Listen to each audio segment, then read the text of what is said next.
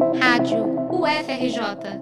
Informação e conhecimento, conhecimento, conhecimento. Para amenizar os efeitos da pandemia de Covid-19 na população indígena, a liderança Tamicuã Pataxó, nascida na aldeia Barra Velha, no sul da Bahia, se mobilizou para conseguir cestas básicas, máscaras e produtos de limpeza por meio do seu projeto Mucá Mucal, que em língua portuguesa significa unir e reunir.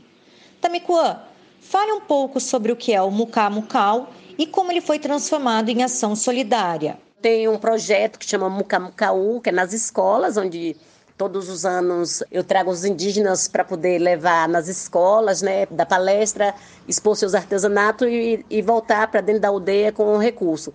E nessa pandemia, como nós não tivemos o projeto Mucamucaú nas escolas, eu transformei o projeto Mucamucaú em ação solidária. Através dos meus amigos, através do Facebook, da minha página, eu pedi apoio aos ao meus amigos e assim é, fazia com que todas as semanas eu conseguia uma quantidade de cesta básica e ia beneficiando algumas famílias, né?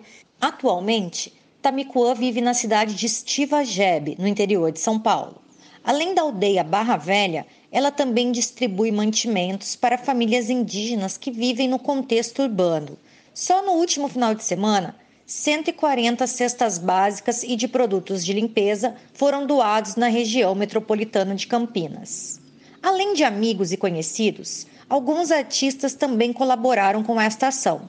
Os músicos Sebastian, da banda Francisco El Hombre, e Russo Passapusso, do Baiana System, realizaram, em parceria com Tamicuã, uma live com o objetivo de ampliar a visibilidade do projeto.